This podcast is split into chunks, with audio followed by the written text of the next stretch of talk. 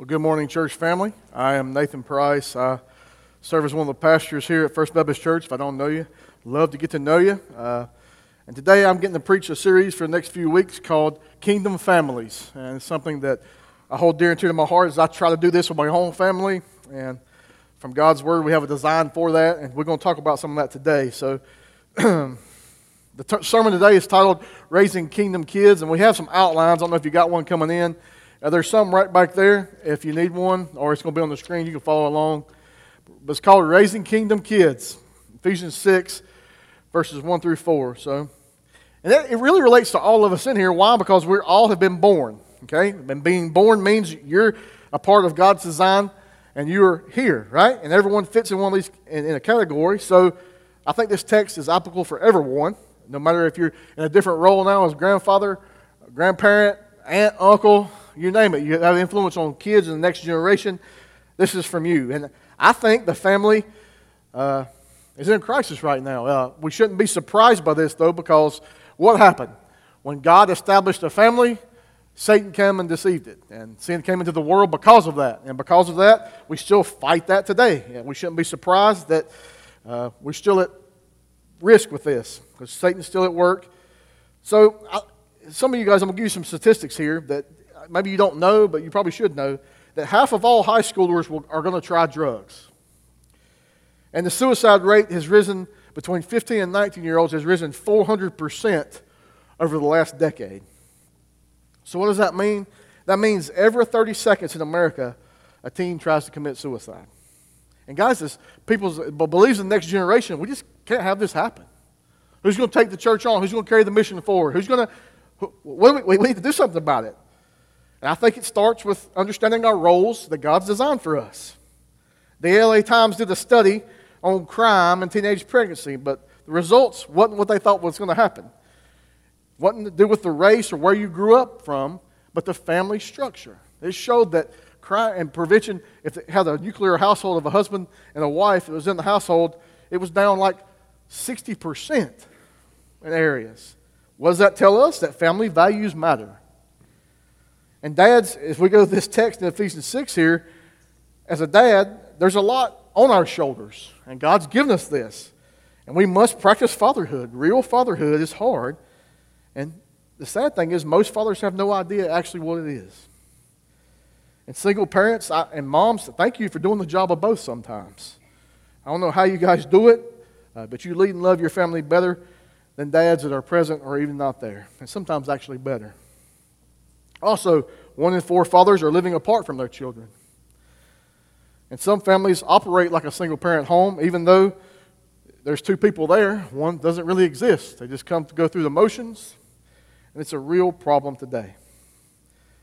So, what do we do? I think we lean on God and His Word and understand what His roles that He designed for us. And I got this whole intro here from Ligon Duncan, a pastor. He says this The Duke of Windsor once quipped the thing that impresses me most about America is the way that parents obey their children. Ligon here tells the story now. A mother of a rather precarious 14 year old daughter called to tell him, talking about Pastor Duncan here, her daughter was giving her fits about coming to church. The father was not involved or active, but the mother was very concerned because the girl was going to a church that, that the mother did not approve of. The mom said to Pastor Duncan, What do I do? He said, Let me ask you a few questions. Let's see. She's 14 and she's not driving, right? Yes. Now, how is she getting to this church?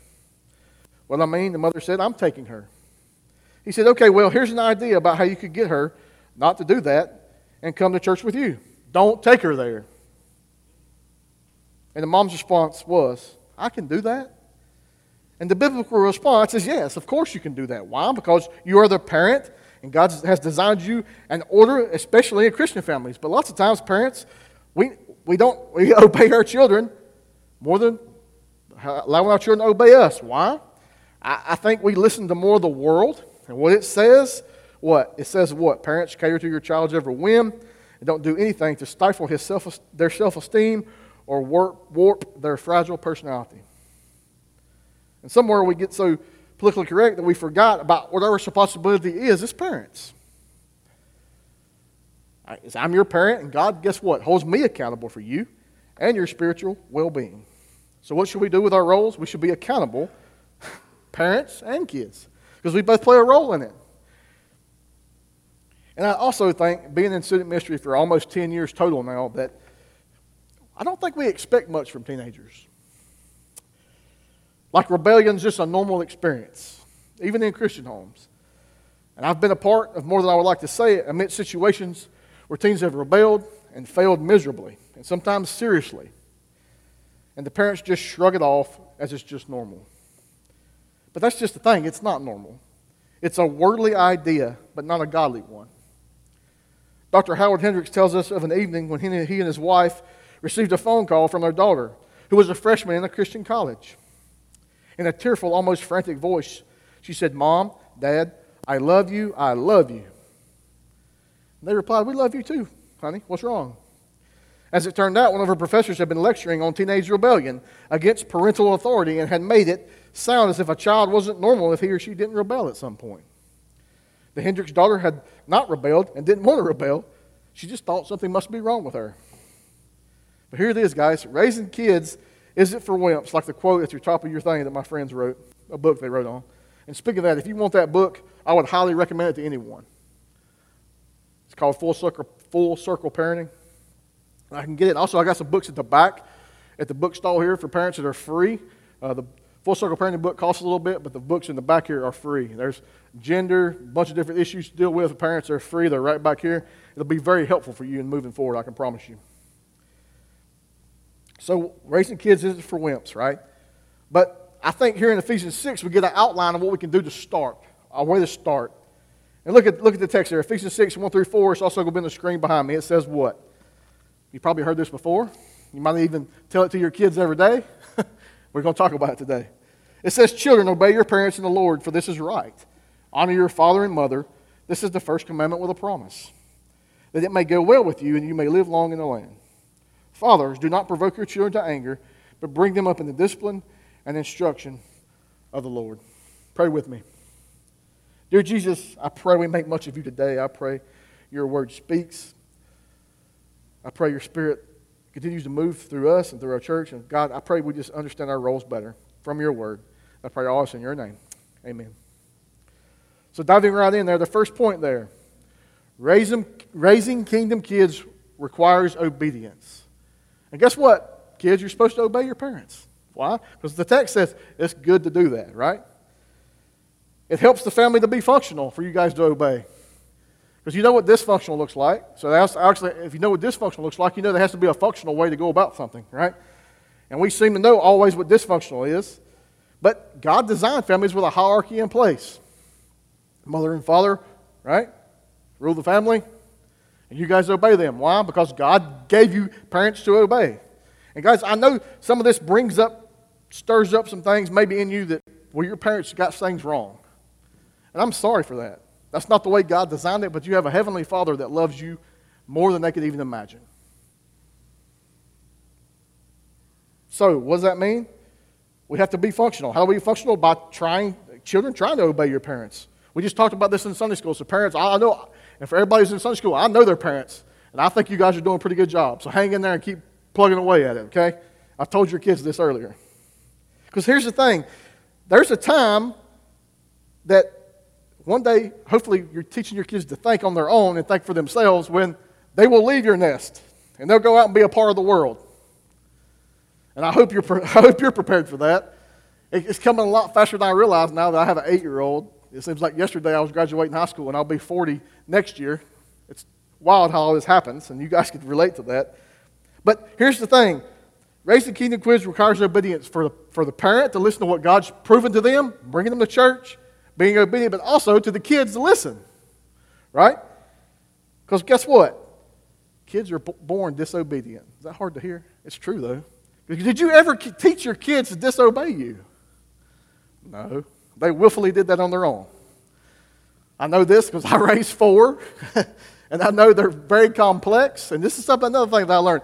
I didn't, I didn't know what I did. I'm starting now at 38. I'll be 39 in a few weeks to know what I don't know.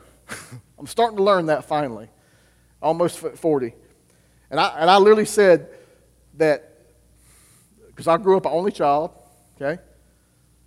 Because perfection looks like this. Not really. But, but besides that, my mom was back there too, so shout out mom. But here's the thing I literally told Elizabeth that my kids wouldn't argue and fight and fuss.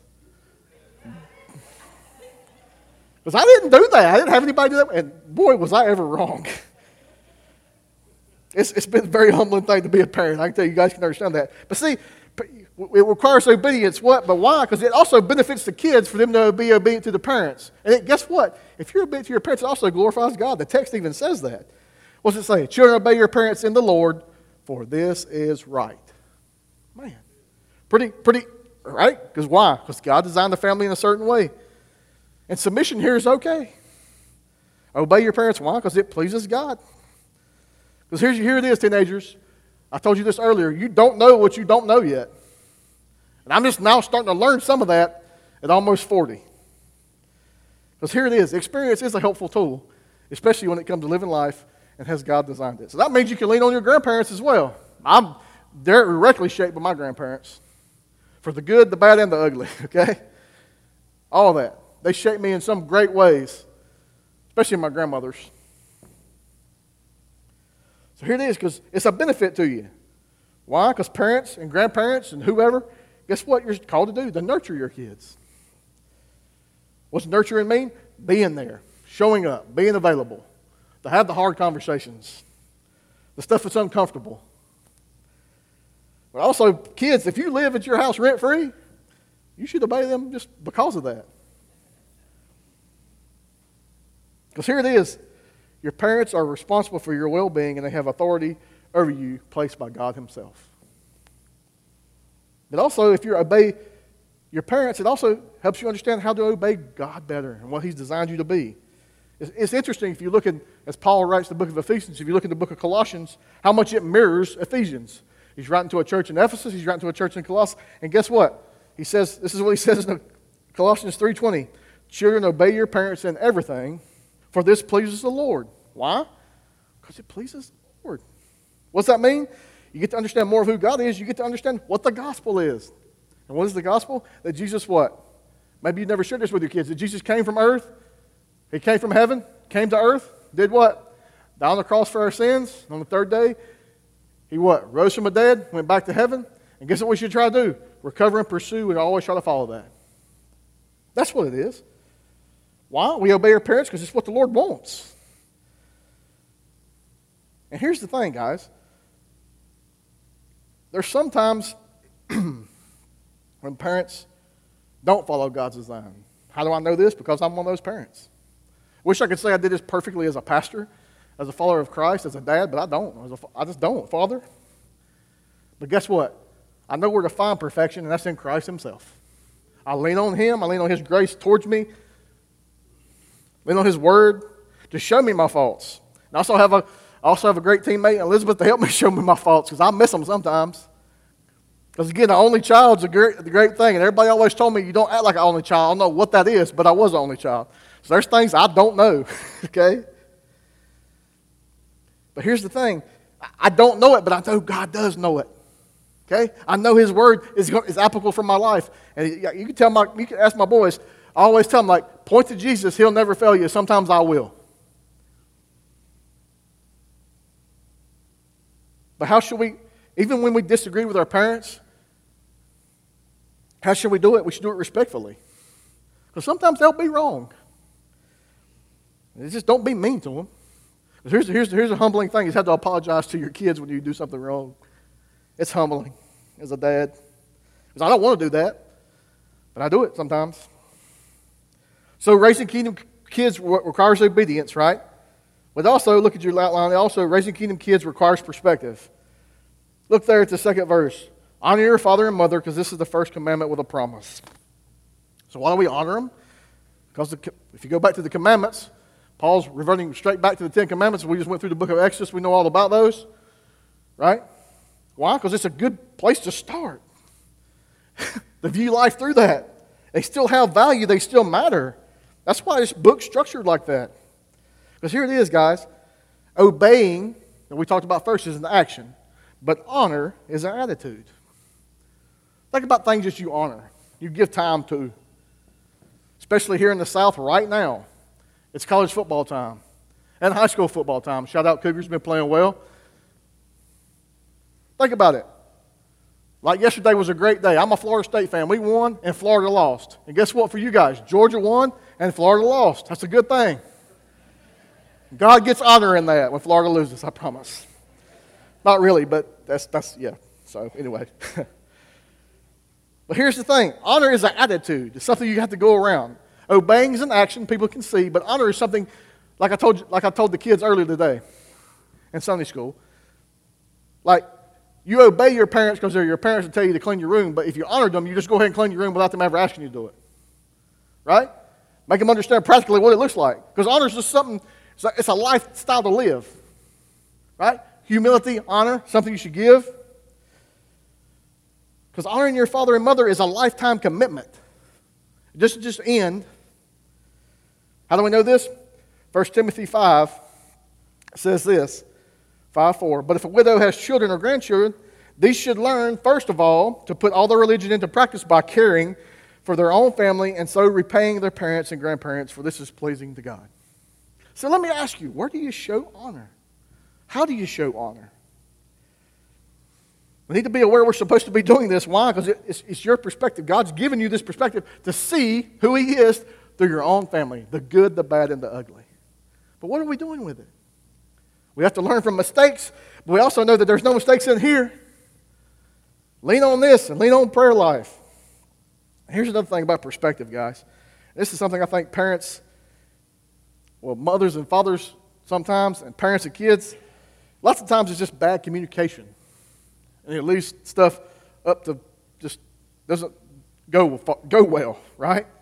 If you didn't know, men and women think differently, and kids and parents think differently. But communication is just bad sometimes. Bob Kellerman says this in his book on parenting, which is right back here for you guys to have. Parents must learn to bridge the gap between the parent child communication gap so that we learn how to convey the shepherding love that we have in our hearts in a way that touches our children's hearts. Because as a parent, I know, I know a lot of you guys, that's what you want.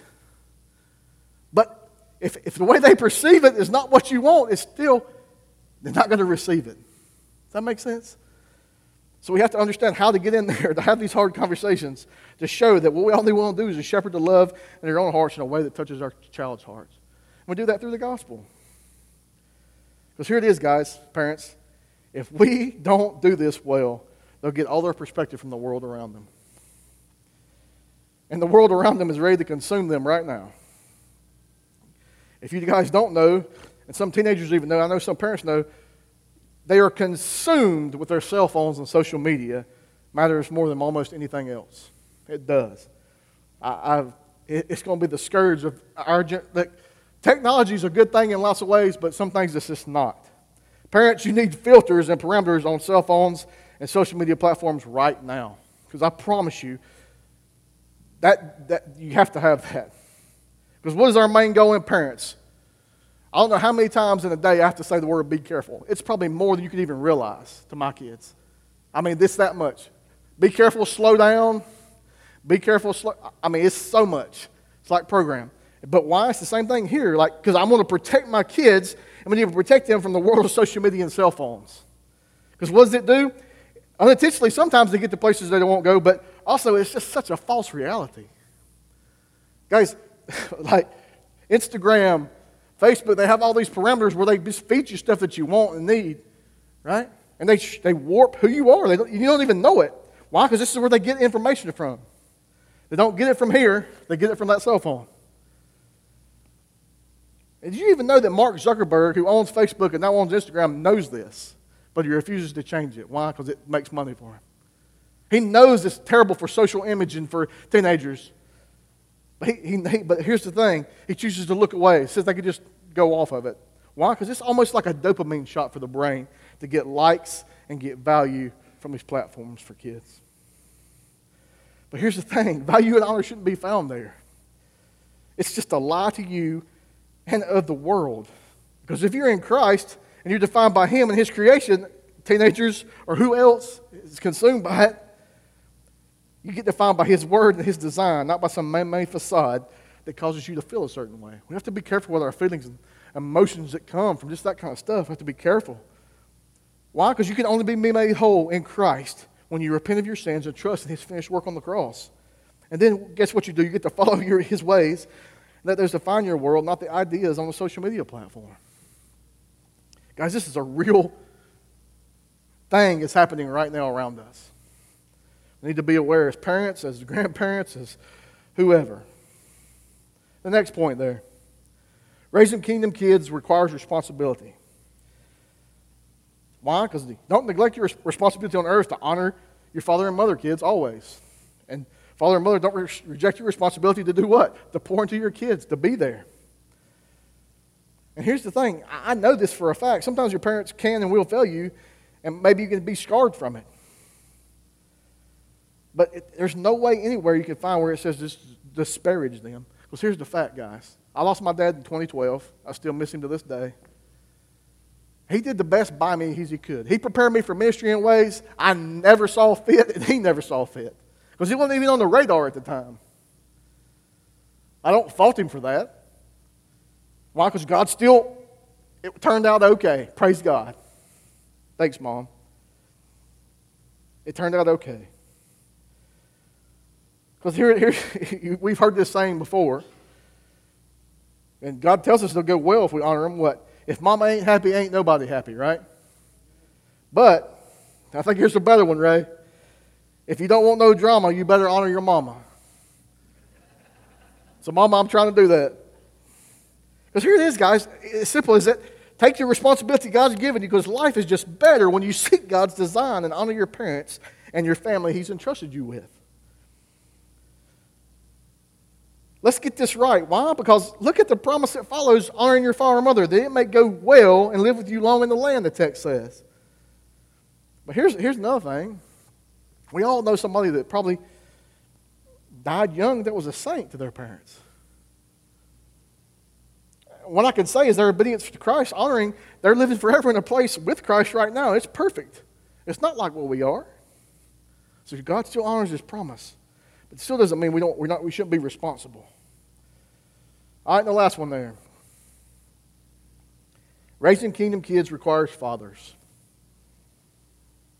What's it say there in the text? Fathers, do not provoke your children to anger, but bring them up in the discipline and instruction of the Lord.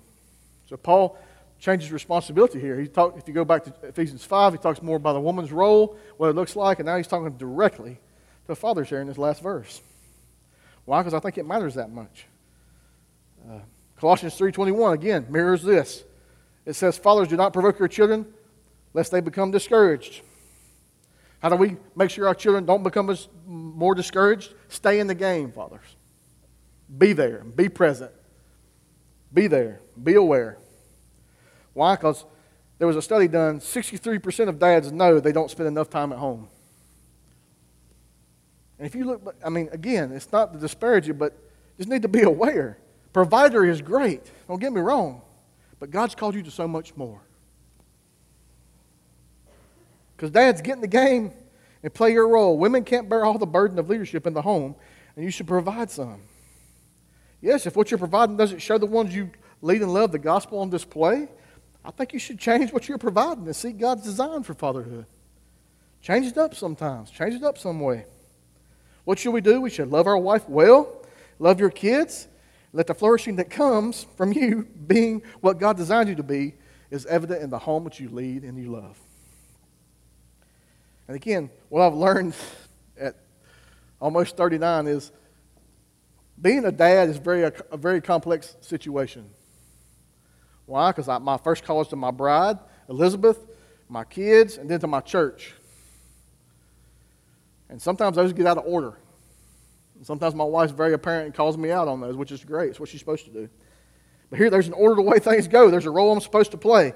That doesn't mean it's hard. It means it's hard. So what does it mean as a dad? I need to mean what I say. What does that mean? That means you have to discipline sometimes. and we get the idea from discipline straight from God. We're going to talk about that in a second.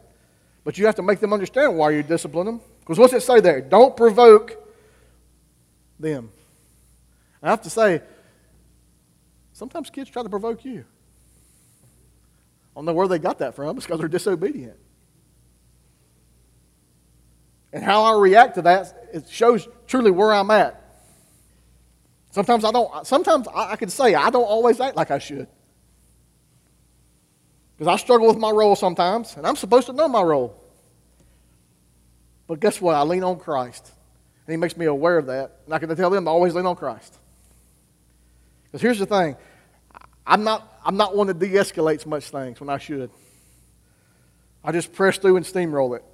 And that's not the best, best thing either.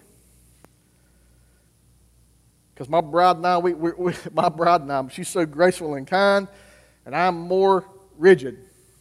I think she should be more rigid. She thinks I should be more kind. I think I should be more kind, and I think she should be more rigid. But God's inherent, God design inherently knows us how, how to discipline, and I think Hebrews outlines it. Because here it is. I'm going to read this before I go into it. Because if I, sometimes I discipline in anger. I don't know if that's ever happened to you. Sometimes it's manipulative as well to get what I want, the reaction I want. But when I do that, it's apparent to them that it was not God's design, it was mine. And it's very humbling to have your kid call you out on something, but it's happened. It, what even makes it more apparent is when they write. But here it is, guys. We also have to be prepared to discipline at all times. Why? Because it could be walking away from the grocery store when you go down the cereal aisle and that doesn't go well. Or it could be one kid staying back in the car when a kid's having issues. It's exhausting, but being consistent is the key to showing them who God is. And kids, guess what?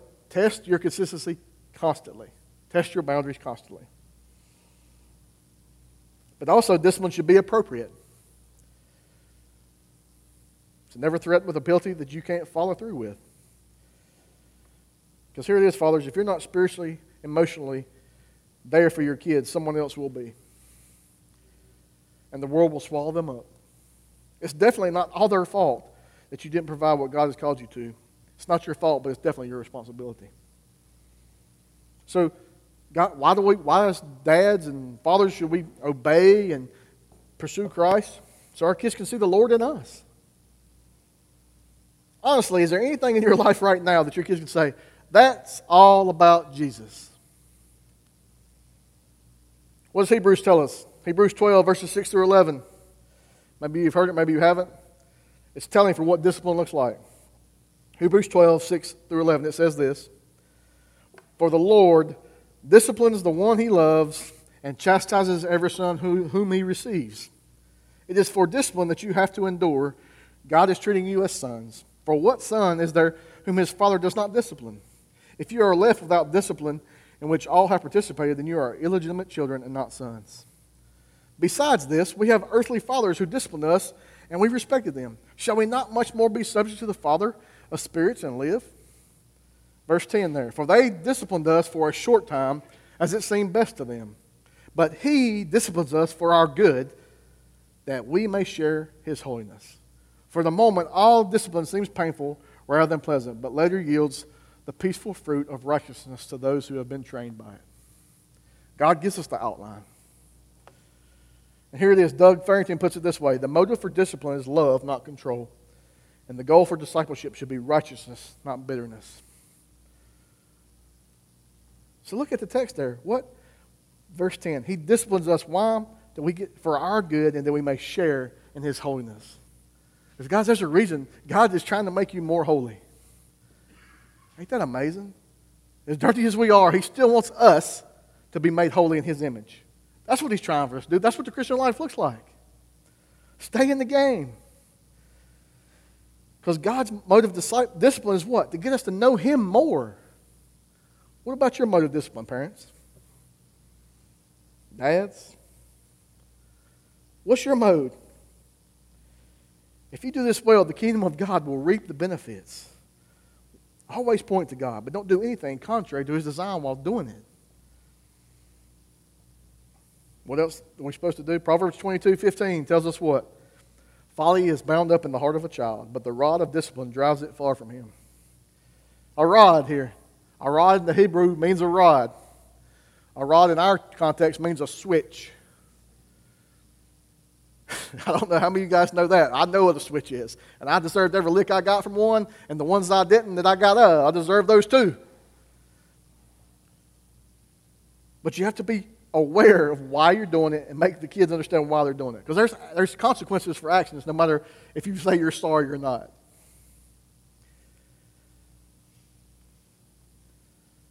Like I say, as I matured, I've deserved every spanking I got and many more. So, what does all this discipline mean for us and how we raise kingdom kids? I think it means this. If you're going to be about this, to teach it, you better know it. So, how do you know it? By coming and getting involved in a local church. Diving into a scripture. Have a healthy prayer life. Have healthy conversations with your kids. Not just surface level, a lot deeper than that. Also, if you're going to teach it, you better live it. Because this genera- my generation and this generation, They'll call out what they see. And they might be, they might be wrong because they can't see the full picture, but they still call it out. That's not a bad thing, by the way. What does Psalm 119 tells us? It says, I have stored up your word in my heart that they might not sin against you. That's what we do. That's what we do. Romans 15, 4. For whatever was written in the former days was written for what? Our instruction. That through endurance and through the encouragement of the scriptures, we might have hope. There's your hope. So, what does this mean? I, I think it means this. I'm going back to Jimmy and Kristen Scroggins. Uh, I met Jimmy when I was in seminary in like 2010. He just become pastor at First Baptist Church in West Palm Beach, in West Palm Beach, and we had some conversations with one of my mentors there at a, a restaurant, and he just asked him, "Hey, won't you come down here and help us?" So I went down. They had two campuses. Now it's called Family Church. Now they have 12 campuses. I could see, I could see that even then when they just had two campuses. Just good leadership, good. But I got to know Jimmy's kids. Jimmy has eight kids. They're all there's no there's no twins. Him and his beautiful wife Kristen have eight kids, and he's got six boys and two girls. And when I met Jimmy, I think his oldest was 15, almost fixing to drive James, and his youngest was two or three. So he has a pretty good broad spectrum there. He would be the youngest dad in the room with James and the oldest dad in the room with Caleb. Okay? He's got a full spectrum of kids there. Okay? And I got to know one of them really well. His name's Jeremiah. Jeremiah and I share the same birthday. But Jeremiah is very headstrong, and he also plays football at a small Baptist college out in Missouri. And, uh, but Jeremiah was getting really, ready to learn how to drive. And if you, you don't know Jeremiah, but if you knew him, it's crazy that he ever gave him a driver's license at all. But that's beside the story. And but I think he was almost 18 before he got it. And he got it. And Jimmy says he Jeremiah came in the house one day and came upstairs, came right in, came straight upstairs and said, Dad, I got something to tell you. Those dreaded words, I got something to tell you. He said, All right, Jeremiah, what is it?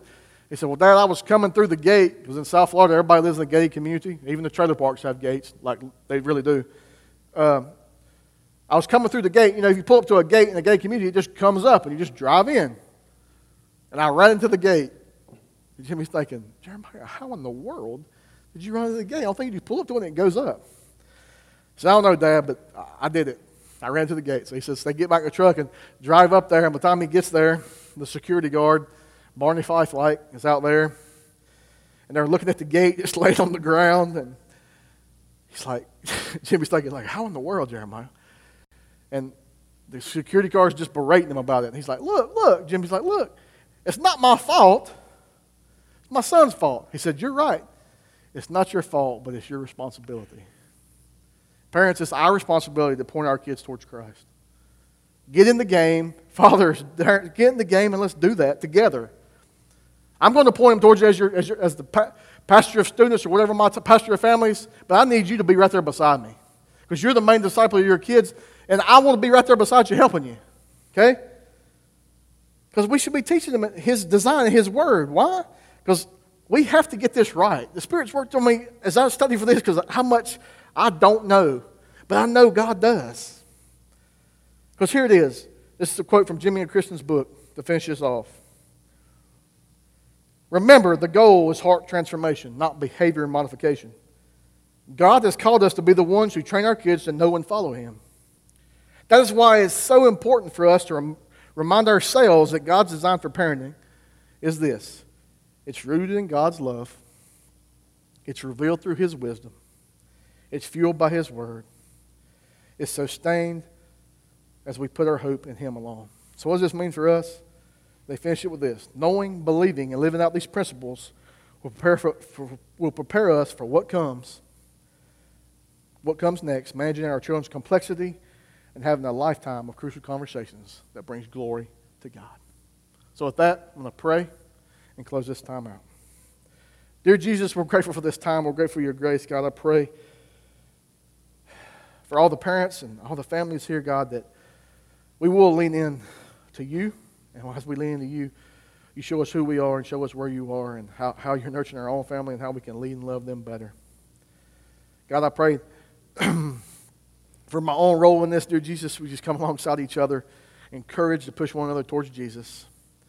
God, I pray we obey these principles that you've given us, God. We understand our role and we try to understand our role better for your glory and for your kingdom. God, no matter what comes our way, I pray for each and one of these teenagers that are here.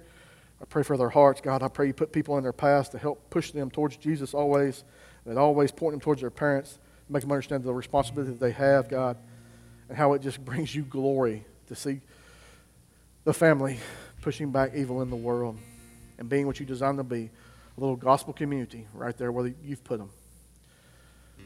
I pray you make much of you today, throughout the week, and throughout our lives, seeking your kingdom and your kingdom alone. I pray also in your name. Amen.